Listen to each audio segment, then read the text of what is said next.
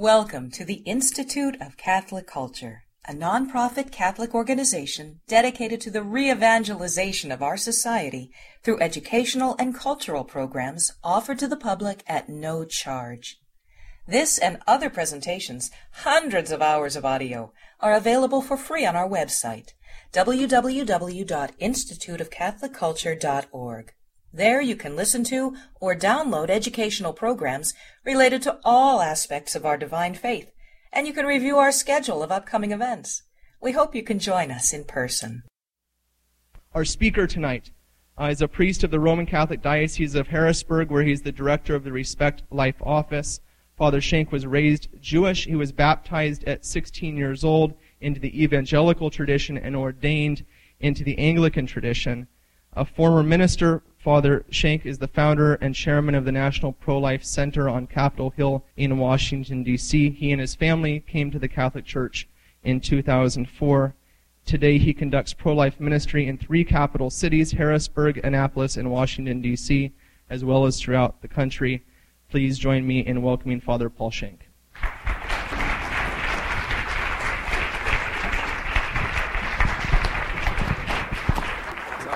Yeah.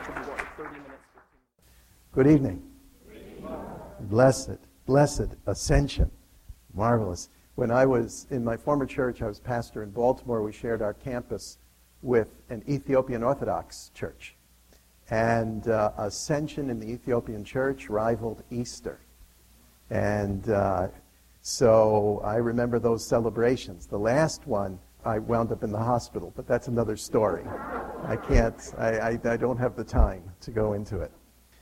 Each of these lectures, as we look at, as Deacon said, the first papal encyclicals in the Church, is a standalone lecture. So if you happen to miss one, and you ought not to miss one because you already heard Deacon's admonition, uh, but if you do, uh, you can pick up where we left off, and I will have a syllabus for you every week. Now, we have these available now to pass out. Now, while we're passing out the syllabi, I want to call your attention to the Bible that I have with me tonight. I have chosen a text book, uh, text Bible, for our four lectures. This is a Greek New Testament. So how many are reading Greek? All right. Father is reading Greek. If you do not read Greek, this is the Bible for you. Uh, because this is an interlinear Greek-English New Testament. So you have the Greek text on each page, and below each word is the literal English translation. So you have a sense of the language, its construction, its flow, and its literal rendering. Then in the column, you have the Revised Standard Version, the English translation. So I selected this because I thought this was the very best and most useful for you if you have no Greek. I'm going to be using this myself. You're going to see me using uh, a leather-covered version. This is a lovely hardcover version, and uh, we have that available for you tonight. So I do urge you to um, pick one of these up, because uh, you can follow along and you can get a sense of that literal Greek uh, behind the English New Testament. So uh, those are available, and then I also have uh, some other Bible versions there for you. Now we're going to use a little bit of projection. Uh, it's a little bit of a backdrop. I like that imagery so that we again connect with the beautiful images that the Church has given to us as a gift for our imagination, created in the image of God. God's given us our imagination, and we should exercise it to the glory of God. And so I like to use images as uh, much as I can. All right, but we best get into it. Uh, Father's already uh, led us in a prayer and helped us in that respect to open our hearts and our minds. So let's begin. Now, as I said, I have an outline for you. Simply Peter in the Bible. I just wanted you to see Peter throughout the Bible. And you can look up those references either as we follow along or later. And then I'm going to give you the notes from tonight. this is not one hundred percent of the notes, but it's about seventy-five percent of the notes for tonight. So I tell you that so that you're not, smoke isn't coming out of your ears after trying furiously to capture my lecture. I'm going to give this to you, but I'm going to give it to you afterward uh, because I don't want you distracted. All right. Our title to this series is Partakers of the Divine Nature, the Letters of Saint Peter. The Textus Receptus, which is the underlying Greek version to the King James Bible, in that version, the letters of Peter are called Petru Epistolu Catholica Prot.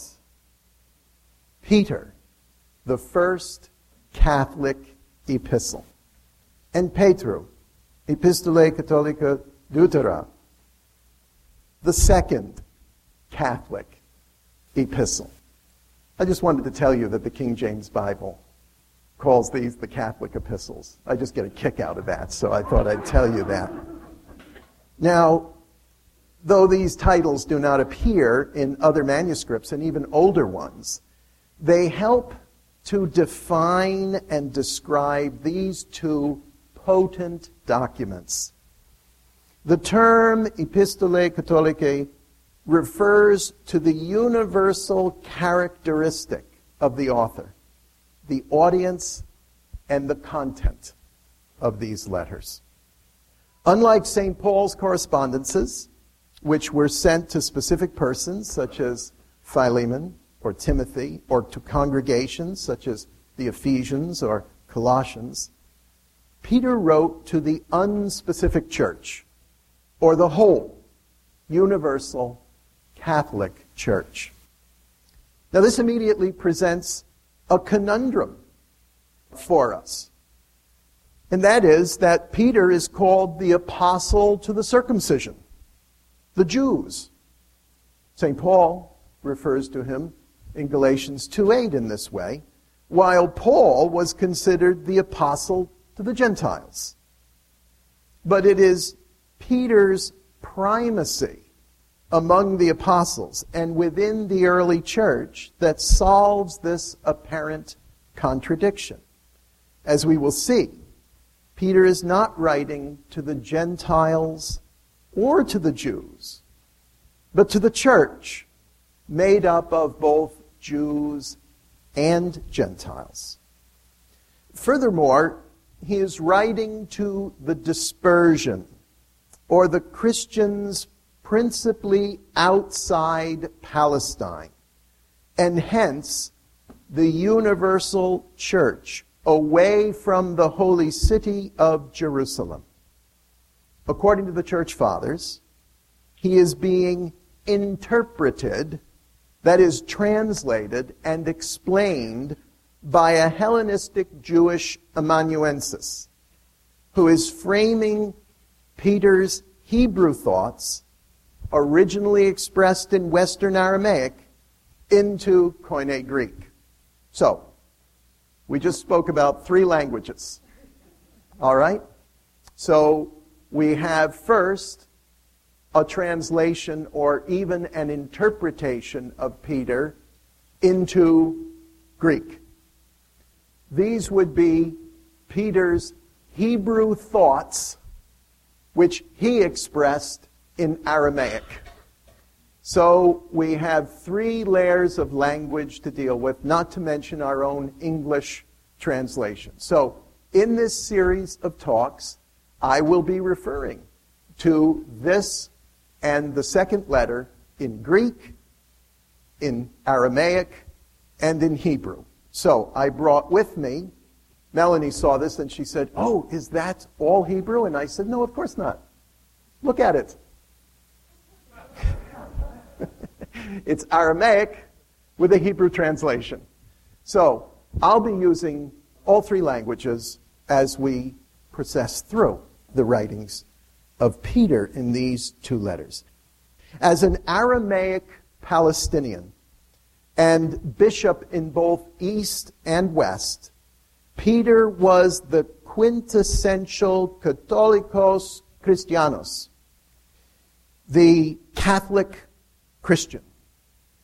As an Aramaic Palestinian Jew, sympathetic to the Hellenists, that is, those Jews who had assimilated Greek culture and language, Peter was well, if unknowingly, prepared to become the first pope in Rome, the seat of the universal church, made up of, to borrow a vivid description from John, every tribe and tongue and people and nation. As we read in First and Second Peter, we will see how important this characteristic of his identity is to understanding these epistles and their teaching regarding the sacrifice of Jesus Christ. First and Second Peter are familiar but still relatively neglected letters of the New Testament.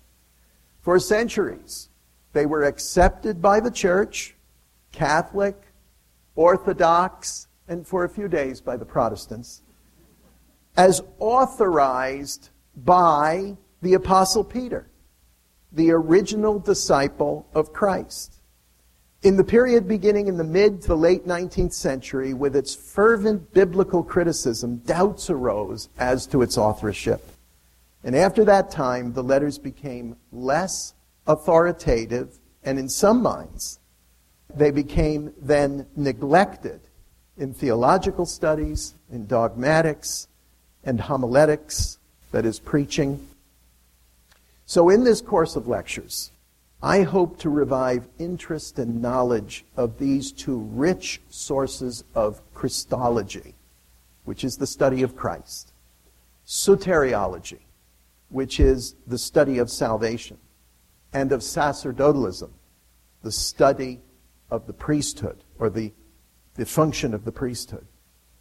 So we're going to look at background, biography, and uh, language, and then the structure of the letters themselves.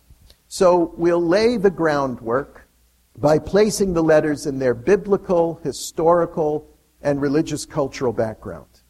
We'll look at the geography, the historiography, and the theology of the letters.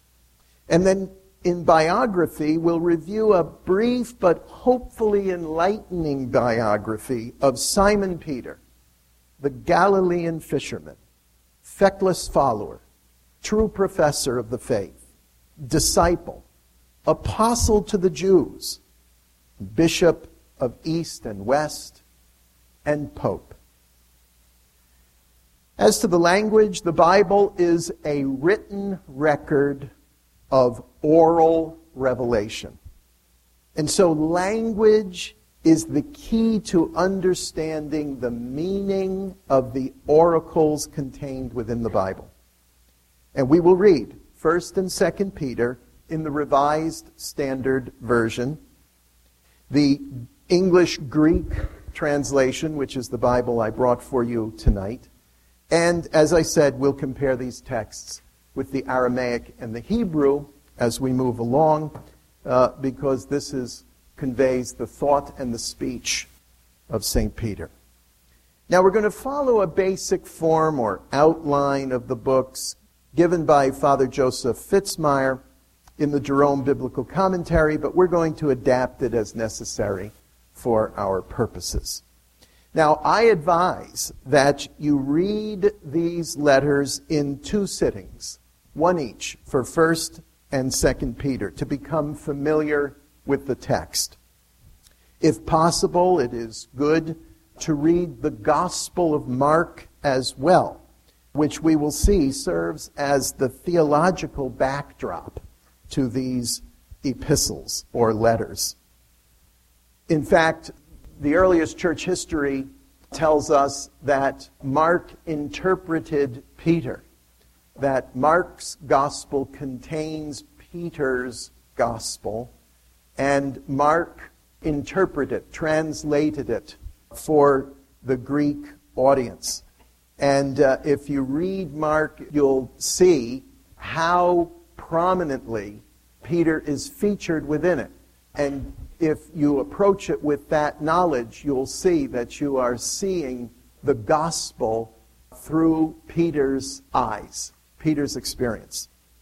So I highly advise that you read the Gospel of Mark as background as well. To quote Pope Benedict, "When the first letter of Peter exhorts Christians to be always ready to give an answer concerning the Logos, the meaning and the reason of their hope, hope is equivalent to faith. We see how decisively the self-understanding of the early Christians was shaped by their having received the gift of a trustworthy hope when we compare the Christian life with the life prior to faith." He wrote this in his encyclical Spe Salvi. So, whence the letter? We begin with Shimon called Kepha, Simon called Peter. We know that Peter is a Galilean, a Galilean fisherman. Ha-Galil in Hebrew means the circuit or the region. And the Galilee is a fascinating backdrop to these two letters. How many have been to the Galilee? Okay. So many of you have been. So you, you conjure those memories again, those images. All right? Galilee was a center of commerce between the coastal plain and the east, and a center of the contact between cultures as well as the center of Jesus' ministry. Now you're going to hear me first referring to Peter in the biography as Shimon Kepha. Shimon Kepha. First, Shimon Kepha as the Jew. As a Jew of Galilee, Peter, his Hebrew name, uh, you hear Shimon Kepha, the Aramaic. That is to say, Shimon Kepha is an Aramaic speaker who was likely bilingual with Greek, and maybe trilingual with even some rudimentary Latin. Now at this time, Galilee had no rabbinic academies, and so relied on itinerant rabbis who would travel from place to place, staying and giving instruction and then moving on. As such, Shimon Kepha would have been exposed to different schools of interpretation within Judaism, giving him a broader, eclectic religious experience than the Jews of Lower Palestine and Judea and Jerusalem would have had. Now, Palestinian Judaism in the time of Peter was diverse.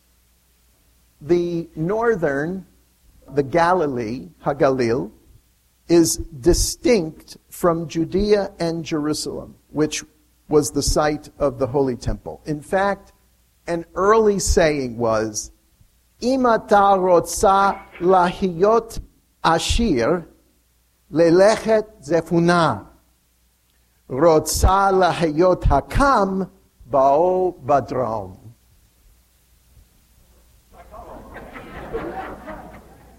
All right? If you want to be rich, go north. If you want to be wise, come south. So the separation between the Jews and the Gentiles, so strictly interpreted in Judean law, was relaxed in the Galilee. The rabbis even allowing for associations between them. The Jewish historian Josephus says that only those who were proselytes willing to live by the Torah, the laws of Moses, but also the vast interpretation of the Mishnah, the codification of Jewish law, only they were welcome within the Jewish community in Judea. But not so in the Galilee. There, Jews were allowed to live and study and do business with Gentiles, proselytes, and God-fearers. And this is key to understanding who Peter's readers are, both Jewish and Gentile Christians.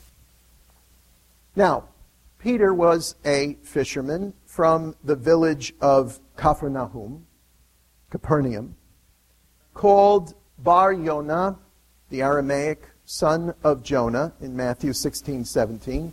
His brother was Andrew, and he worked in his father's fishing business in an apparent partnership with the family of Zebedee.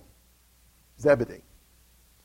Now, don't imagine a poor fisherman living in a shack on the seaside. No, this, this was a prosperous family business. And we're going to see that in just a moment's time. Now, he was married, uh, and he seems to have been accompanied at least at some point by his wife, in First Corinthians nine five, a reference there. In Acts four thirteen, he's designated an uneducated man, but this does not mean an ignoramus. This means a man without a formal rabbinical academic education. Because, as I said a moment ago, there were no rabbinical academies in the Galilee.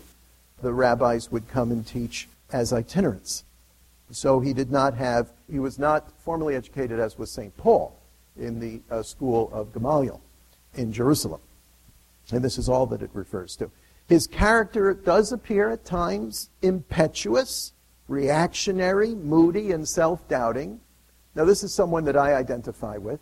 I grew up in a Jewish business family, and I don't know a successful Jewish businessman in my family or elsewhere who doesn't fit this description. Okay? It's part of the success. But this does, interestingly enough, coincide with contemporary descriptions of the characteristics of Galileans in the records of the time. I kid you not.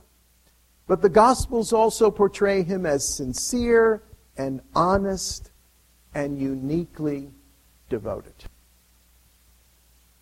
Now, as a disciple, Peter is remembered in stark contrasts as the one who received the special revelation of Jesus' messiahship directly from the Father. Matthew sixteen eighteen. And as the one who denied Christ. John eighteen seventeen. He's portrayed in vivid contrasts. Jesus called him the rock. Hazor in Hebrew. The rock of his church for his unique profession of faith. But Jesus also called him Hasatan, the Satan, the adversary, for his rejection of Jesus' impending death. He immediately left his boat to follow Jesus in Mark one seventeen. But his faith faltered after he walked out on the water in Mark fourteen thirty and thirty-one. While he boasted of his faithfulness to Christ in Mark fourteen twenty-nine and thirty-one, he denied him after the cross in Mark fourteen sixty-six to seventy-two. Now, Peter is called Protos, prime among the apostles in Matthew ten two. And he was first, we know, to make the true profession of Jesus' messiahship. Mark eight twenty-nine. I just want to do an excursus here for a moment, uh, just to describe Mark again, the Gospel of Mark, which the early church tells us was the Gospel of Peter, interpreted. The Gospel of Mark is the action gospel. Everything is in the instant, immediate, as if it were happening right now. And if we read Peter, and we read about Peter, let's say in the Acts of the Apostles, and the outline, Peter in the Bible that I gave you will show you that. You'll see that this matches Peter's characteristics, his, his personality. He's an action, in the moment, reactionary personality. And Mark's gospel reflects this. So where Matthew is uh, a little more reflective, develops the moment, uh, the crisis, if you will, gives us some ramping up to it, gives us some interpretation from it. Peter's gospel, recorded by Mark, just puts it in the moment, just sort of puts it out there and says, there it is. Deal with it. And this is something which is characteristic, I think, of Peter's persona as we read through the scriptures. And this is one of the reasons for this contrast and these uh, conflicting images of Peter. But we do find that Peter is first among the apostles. Paul tells us that the resurrected Christ appeared first to Peter. According to Acts one and two, and ten, eleven, and fifteen, Saint Peter was the leader of the early Jerusalem church. Now, we're told in history he became bishop in Antioch first, right, Father? Bishop in Antioch first, and then bishop of Rome. But first we have Peter leading the church in Jerusalem, where, of course, we have the first council of the church, the Jerusalem Council, in the fifteenth chapter of Acts. And Saint Peter is leading that council along with James and John. And throughout the New Testament, we see Peter regarded first among all the apostles, speaking for them and for the church. The Catechism of the Catholic Church says of Peter, Simon Peter holds the first place in the college of the twelve. Jesus entrusted a unique mission to him. Through a revelation from the Father, Peter had confessed, "You are the Christ, the Son of the living God." Our Lord then declared to him, "You are Peter, and on this rock I will build my church, and the gates of Hades will not prevail against it." Christ, the living stone, thus assures his church, built on Peter, of victory over the powers of death. Because of the faith he confessed, Peter will remain the unshakable rock of the church. His mission will be to keep this faith from every lapse and to strengthen his brothers in it. Close quote from the Catechism. The first Papa, the first Pope, a Palestinian Jewish disciple. Have you ever thought of that? The first Pope of the Church, Palestinian Jewish disciple, who becomes pastor of the Universal Church, Bishop of East, Antioch, and West, Rome. He is a truly fascinating personality. Oh, I'm afraid we, we don't have the audio. I wanted to show you Peter's house.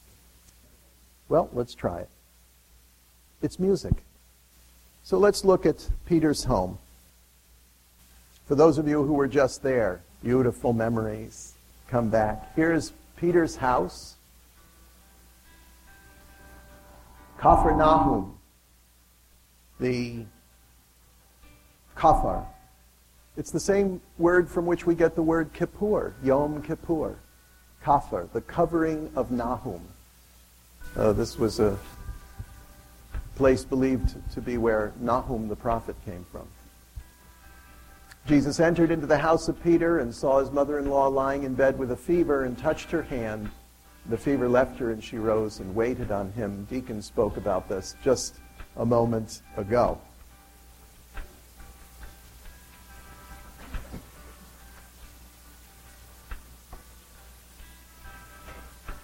Here are the, do you remember seeing this? How many saw this?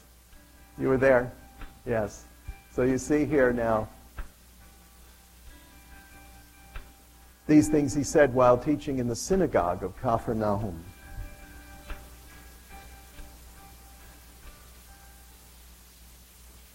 And you can see that, well, the, this is a synagogue which was built slightly later in time on the ruins of the synagogue uh, where Jesus ministered. This is the church that sits above Peter's house. And there you get a sense of the area where Peter lived, his house underneath this octagonal church, which was built by the Franciscans, custodians of the Holy Land. So you see there, you, you now have a good picture of Peter's home. A little blurb there for the Franciscans. The Navarre Bible says this about these letters. The main aim of the apostles seems to be to console Christians and exhort them to stay true to the faith in the midst of difficulties and persecution. The obstacles they come up against, they are told, should be put to good use, to purify them, being aware that it is God, not men, who is our judge. The letter teases out this profound and consoling idea that a Christian is part of Christ and shares in his paschal mystery. Just as Jesus, in order to redeem men, suffered his passion and death, and then was raised from death to imperishable life, so too Christians will attain their salvation and that of many others through cooperating with, or coping rather, with various kinds of contradictions. Jesus Christ is their model, and it is also he who makes fully meaningful the persecutions a Christian suffers. Is that timely or what? Well, let's look at the audience to which these letters are addressed. First Peter in particular. To the elect, exiles, and diaspora. We look at First Peter chapter one, and beginning at verse one. Peter, an apostle of Jesus Christ, to the exiles of the dispersion in Pontus, Galatia, Cappadocia, Asia, and Bithynia, who have been chosen and destined by God the Father and sanctified by the Spirit to be obedient to Jesus Christ and to be sprinkled with his blood. So Peter addresses his letter, his encyclical, to the elect, the exiles, and the diaspora. Now, I believe that these terms refer to one company consisting of two subgroups. These are believers who are persecuted, formerly pagan, Gentile Christians. Now, I like to say that, uh, you know, there's nothing wrong with being a Gentile and a Catholic. Okay? Nothing wrong with being a Gentile and a Catholic. I remember when my youngest, my firstborn, she was young, and I was taking her off to see our Jewish dentist. And from the back seat of the car, she said, "Daddy, does Doctor Meisels believe in Jesus?" And I said, "No, sweetie, he, I don't believe he does. Not the way we do." She said, "Why not?" I said, "Doctor Meisels is Jewish." And silence. And then she said, "But Daddy, we're Jewish." And you're a, a minister. You're a pastor. You know, growing up Jewish Christian today is a little, little extra work. Um, and I often say, you know, that I have many friends who are Gentiles.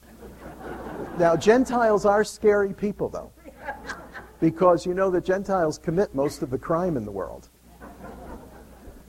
You have to think that one through. Gentiles commit most of the crimes in the world, right? Makes them scary. All right, so I believe that these letters are written to one company called elect, exiles, diaspora. One company made of two subgroups, believers who are persecuted, formerly pagan Gentile Christians, and diaspora Jewish Christians, these two groups. Both suffered, one from official persecution by the state, and the other by their co-religionists who rejected their faith in Jesus as the Messiah. Now, we won't go through the details of the outline at this point. Uh, we'll do that as we move along through the letter in our next session. But let's stop here at the salutation of the letter, the opening of the letter in First Peter chapter one, verses one and two, which we just read now. The letter is addressed to the eklektos, the eklektos, the elect, and the parabidanos, the parabidanos, the exiles, the persecuted Gentile Christians, and the diasporas, the dispersed Jewish Christians. Diasporas is a common word used to describe the Jews, whether or not Christian. We've got to move now to the early church, which begins as a Jewish Christian community. So when I talk about Jews, whether or not Christian, that's the context that I'm speaking in. You'll hear me use this phrase, Jewish Christian, with a hyphen, Jewish hyphen Christian, over and over again to describe those who were Jews by birth, who had embraced Jesus as the Messiah, but did not think of themselves as non-Jews. They didn't become Gentiles because they believed in the Jewish Messiah. Okay, so we just have to think about that, all right? This word, diasporas, was used to describe the Jews, whether or not they were Christian, living in colonies outside the Holy Land, Palestine or Israel. The Hebrew term for the, these diasporas is galut, galut. You can transliterate it G A L U T if you wish. And the Jews of the galut, who were almost entirely Hellenists, that is, they were Jews outside the Holy Land who had assimilated Greek language and culture, in some respects Greek thinking as well. So they typically spoke Greek, and they had assimilated many aspects of Greek culture, including Greek views of the world. In this respect, they were considered inferior and suspect by Palestinian Hebrew-speaking Jews. In fact, Saint Paul describes himself as the opposite of a Hellenistic Jew. Saint Paul refers to himself as a Hebrew-speaking Jew, a Hebrew of Hebrews. And we go back and translate that. Saint Paul refers to himself in Philippians as a Hebrew-speaking Hebrew. I'm a Hebrew-speaking Hebrew. They're Greek-speaking Hebrews. Okay. Now, Peter, an Aramaic-speaking Palestinian Jew. Now, you're going to, I, I know you're saying, oh, boy, yo, yo, yo, yo, the Hebrew, the Aramaic, the Greek, the Latin, the English. Uh, and your Brooklynese is also confusing me. Uh, Aramaic is the lingua franca. It's the common language of the Jews of what the Romans called Palestine. Okay? So it's very close to Hebrew, but it isn't Hebrew. It's another language. And uh, we divide it now into three separate categories, but never mind. Uh, one's enough for us tonight, okay? So as an Aramaic-speaking Palestinian Jew, Peter chose to have someone else draft the letter in Greek. And this happens to be Silvanus, or Silas, if you look at chapter five and verse fourteen of First Peter, or rather, excuse me, verse twelve. Through Silvanus, whom I consider a faithful brother. As a Palestinian Jew, Peter would think Hebrew, and then he would speak Aramaic, and he chooses to have a trusted brother. In fact, he is Saint Silas, who translates, and he's numbered among the apostles in the Eastern tradition. He's numbered among the apostles. And he is chosen by Peter to interpret Peter's Hebrew-thinking, Aramaic-speaking into Greek. Now, that's not to suggest, that's not to contradict myself, that's not to suggest he had no Greek, but now he's writing to a larger audience. Maybe he's seeking to be more precise, more careful about his Greek, and he wants to reach a Greek which he's not able to do on his own, and so Silas does this for him. And if we read about Silas in the New Testament, in the book of Acts, we find that in Acts chapter fifteen, verse twenty-two and twenty-three, Silas is deputed by the Jerusalem church at the Jerusalem council, the first council of the church. Silas is deputed to the Gentile converts in Antioch. So we might assume from this that Silas was a fully Hellenistic or Hellenized Jew. We know that he wrote good Greek, very fine Greek, in First Peter. And it makes sense. He was deputed to uh, represent the Jerusalem council to the Gentiles who would speak Greek in Antioch. And so this explains his role as an interpreter of Peter to the Hellenes, to the Greeks of the Middle East. Not only were the Hellenists, when I say Hellenist, I'm referring to Jews who have assimilated Greek language and culture, but not religion. They are Jews, but culture and language. But when I say Hellenes, I'm talking about indigenous Greek people of the Middle East. Okay?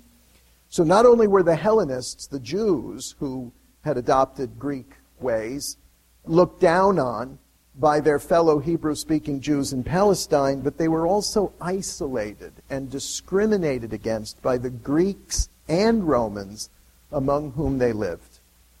Because they were rejected by their own Jewish people, they were in danger of official persecution from which the Jews were legally immune. This according to Flavius Josephus, the Roman Jewish historian who wrote so much about this time period.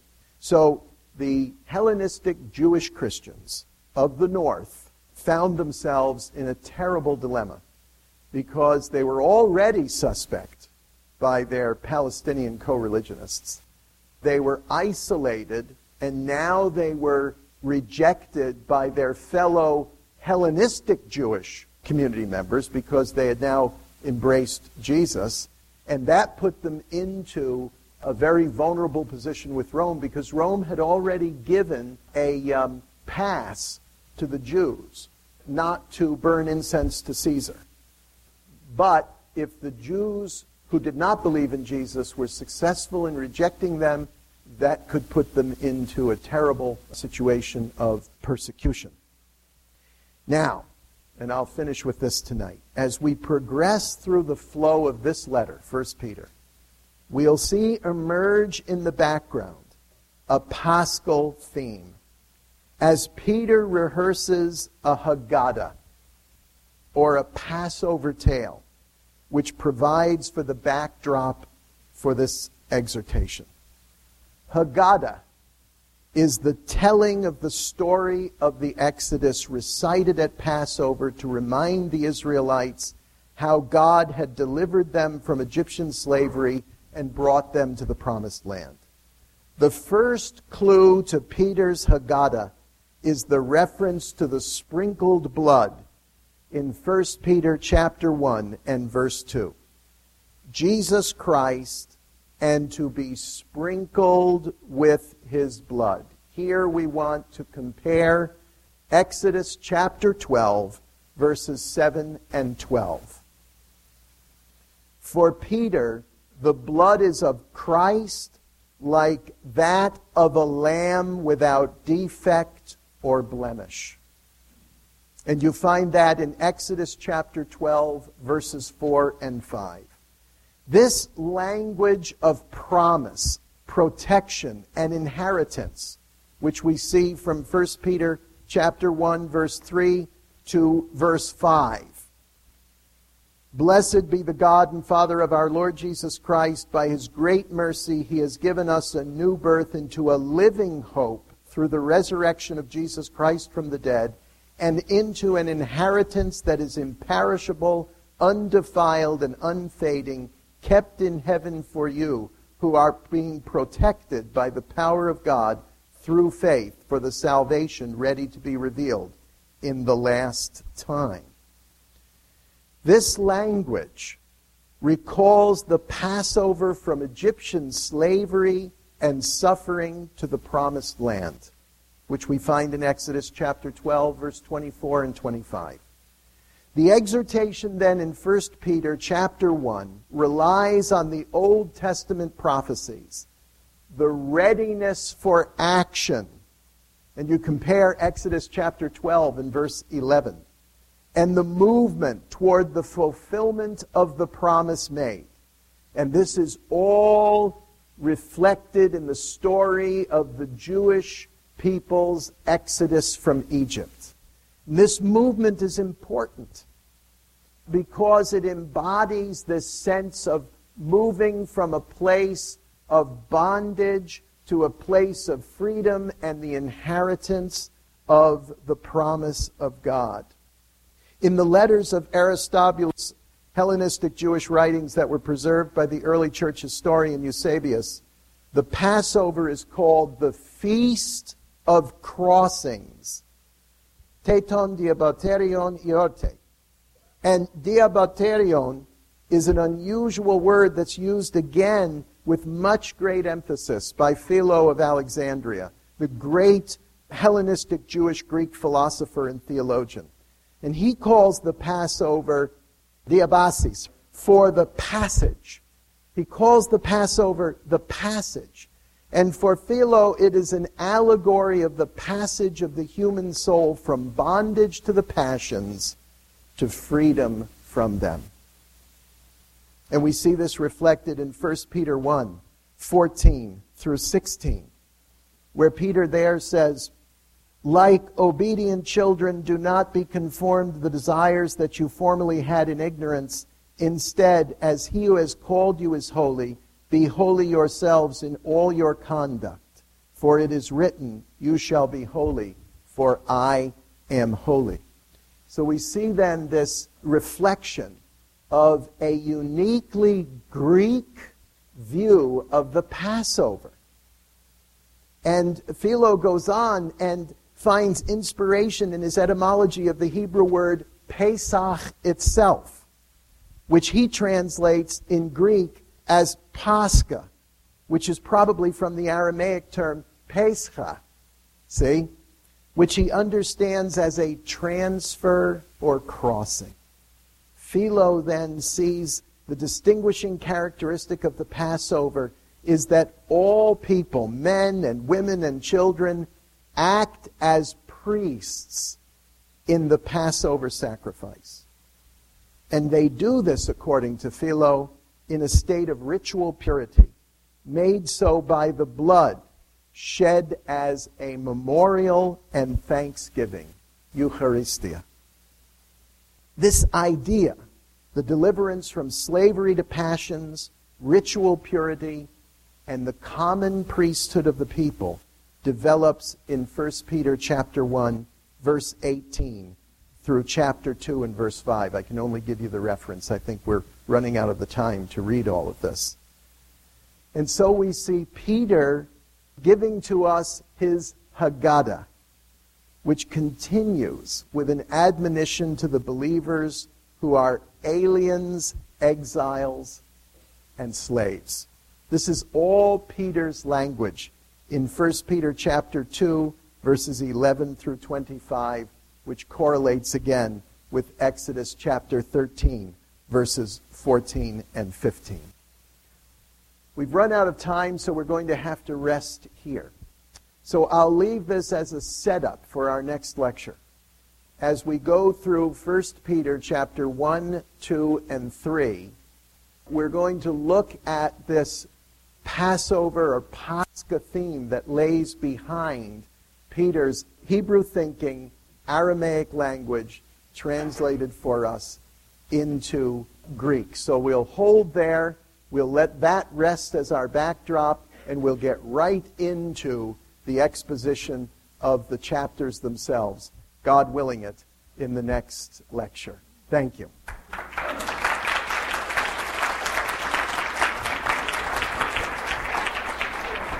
you, Father. Thank you very much, Father Paul. I think you have your work cut out for you.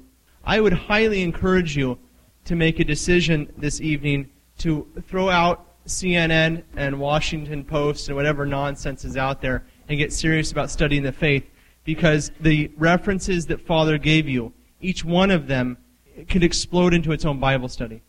Just say, what's my life about? Is it going to be about the modern world, or is it going to be about Jesus Christ? And if it's going to be about Jesus Christ, it's going to be difficult, because Peter set out on a mission that would change his life, and he would go to lands unknown, he would go to places where languages were spoken which he did not know, and he preached Jesus Christ, and we have to be prepared to do the same ourselves.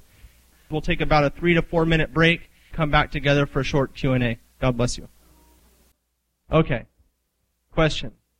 Uh, Father Schenck, um, the letter of Peter, do we know historically in the beginning where it might have been more receptive, if, like with the Jewish Christians or the Gentiles, or certain areas, if it was more receptive in some circles than others? Well, uh, it's written in Greek, so we would then assume that this would be uh, received by Greek readers, and that would pertain to the Hellenistic Jewish Christians as well as Gentile Christians who were probably gathered in different congregations and places, but as I said, outside the Holy Land, which of course makes it curious because Peter begins his apostolate to the circumcision, to the Jews. But as I said, he's just so perfectly prepared for this, and we can see how grace builds on nature, because Peter has what it takes to communicate with all three. And we see that, by the way, with some of his difficulties when he goes to Jerusalem, and Paul complains that he separated himself because the, let's just call them Orthodox Jews, that's not really the right term, but the Hebrew Judean Jews do not want to eat with Gentiles and Hellenists. And Peter, for a while, tries to honor that, to respect that, but we find that that just exacerbates the problem of the division between these two. And Peter has to come to terms with that. Later on, he obviously does, which is part of the opening of the letter. So it would definitely have been received better by those who were Greek in culture and language. Yeah. But that would be just like it is today. There's a saying, you may have encountered it in the Holy Land. If you want to pray, go to Jerusalem. If you want to play, go to Tel Aviv. Uh, and uh, it's true even today that the majority uh, are not the strict Orthodox that are in Jerusalem. And it's the same two thousand years later. Anyone else? Yes, sir. Father, if Peter were not literate, would you speculate on how the correctness of the written word corresponded to what was actually said? I'm not sure I understand your question. If there's an oral tradition, oh yes, and one relies on a secretary, if you will, how do you suppose the speaker could feel confident mm-hmm. that what was written was what was said? Well, there's the promise of the Holy Spirit. Uh, and uh, that's uh, that's a pretty good imprimatur. Uh, but let's start with from the natural, which is an absolutely legitimate question. In this case, we see that in this case, First Peter, very different for Second Peter. But First Peter, Silas is a member of the apostolic band. Uh, in the case of Mark, we're going to see at the end of First Peter that Peter calls Mark my son. So there's very close, confident relationship here, and it's more than likely, not in the case of the Gospel of Mark, but in the case of First Peter, that Peter, or Shimon Kepha, that he drafted Silas to write this letter in Greek. Now, we'll see from Second Peter that Peter is bilingual with Greek. But let's not get ahead of ourselves. So he would have a sense of what was written. He just maybe wanted it more precise, more careful. Father, we have an email from uh, Peter in Manassas, which is just down the road, and I happen to know Peter from Manassas, and I'm wondering why Peter from Manassas didn't drive out tonight. But I'll go ahead and put the question, which was, what, what occasioned these letters? What was the reason for Peter writing these letters? Do we know? Yes. Well, we know from the context of the letters themselves, and that is that, at least in the case of First Peter now, that the churches of the diaspora and of the Gentile Christians were under some duress. And it was uh, probably a threefold duress. As I said, there was first the rejection of their co-religionists. Secondly, there was the suspicion and difficulties because they were Jews of Greek culture. And then thirdly, because they were Gentiles. So there was a an official persecution which was kind of rolling through. It wasn't terribly intense, but it was episodic. And then, more importantly, was the difficulty experienced between the two groups and the stress and pressure they were in in their own communities, the turmoil because of the new faith. And so, like most encyclicals are, this was first and foremost a pastoral reaching out uh, on the part of Simon Peter. And it comes, of course, at a time where the church is now beginning to adapt to, embrace, and accept Gentile Christians. This is a church founded by Jews in a Jewish place, which is a fulfillment of Jewish aspirations that now are having to embrace non-Jews. And so this is part of Peter's writing, and, and that's the, the marvel, as we will see next Sunday night, God willing it, with the story of taking the Passover and using that as the background, because it's something that is absolutely integral to the Jews' identity. And now I'm speaking of Jewish Christians, the Jewish Christians in the church.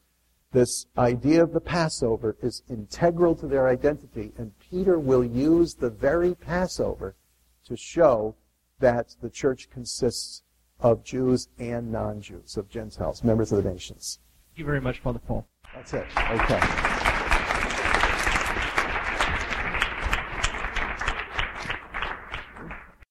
We hope you enjoyed this presentation from the Institute of Catholic Culture. If you'd like to learn more about the mission of the Institute and how you may become a part of this important work, please visit our website at w w w dot institute of catholic culture dot org or call us at five four zero, six three five, seven one five five. And may the glory of Christ's Church be ever more manifest upon the earth. Saint John the Evangelist, pray for us.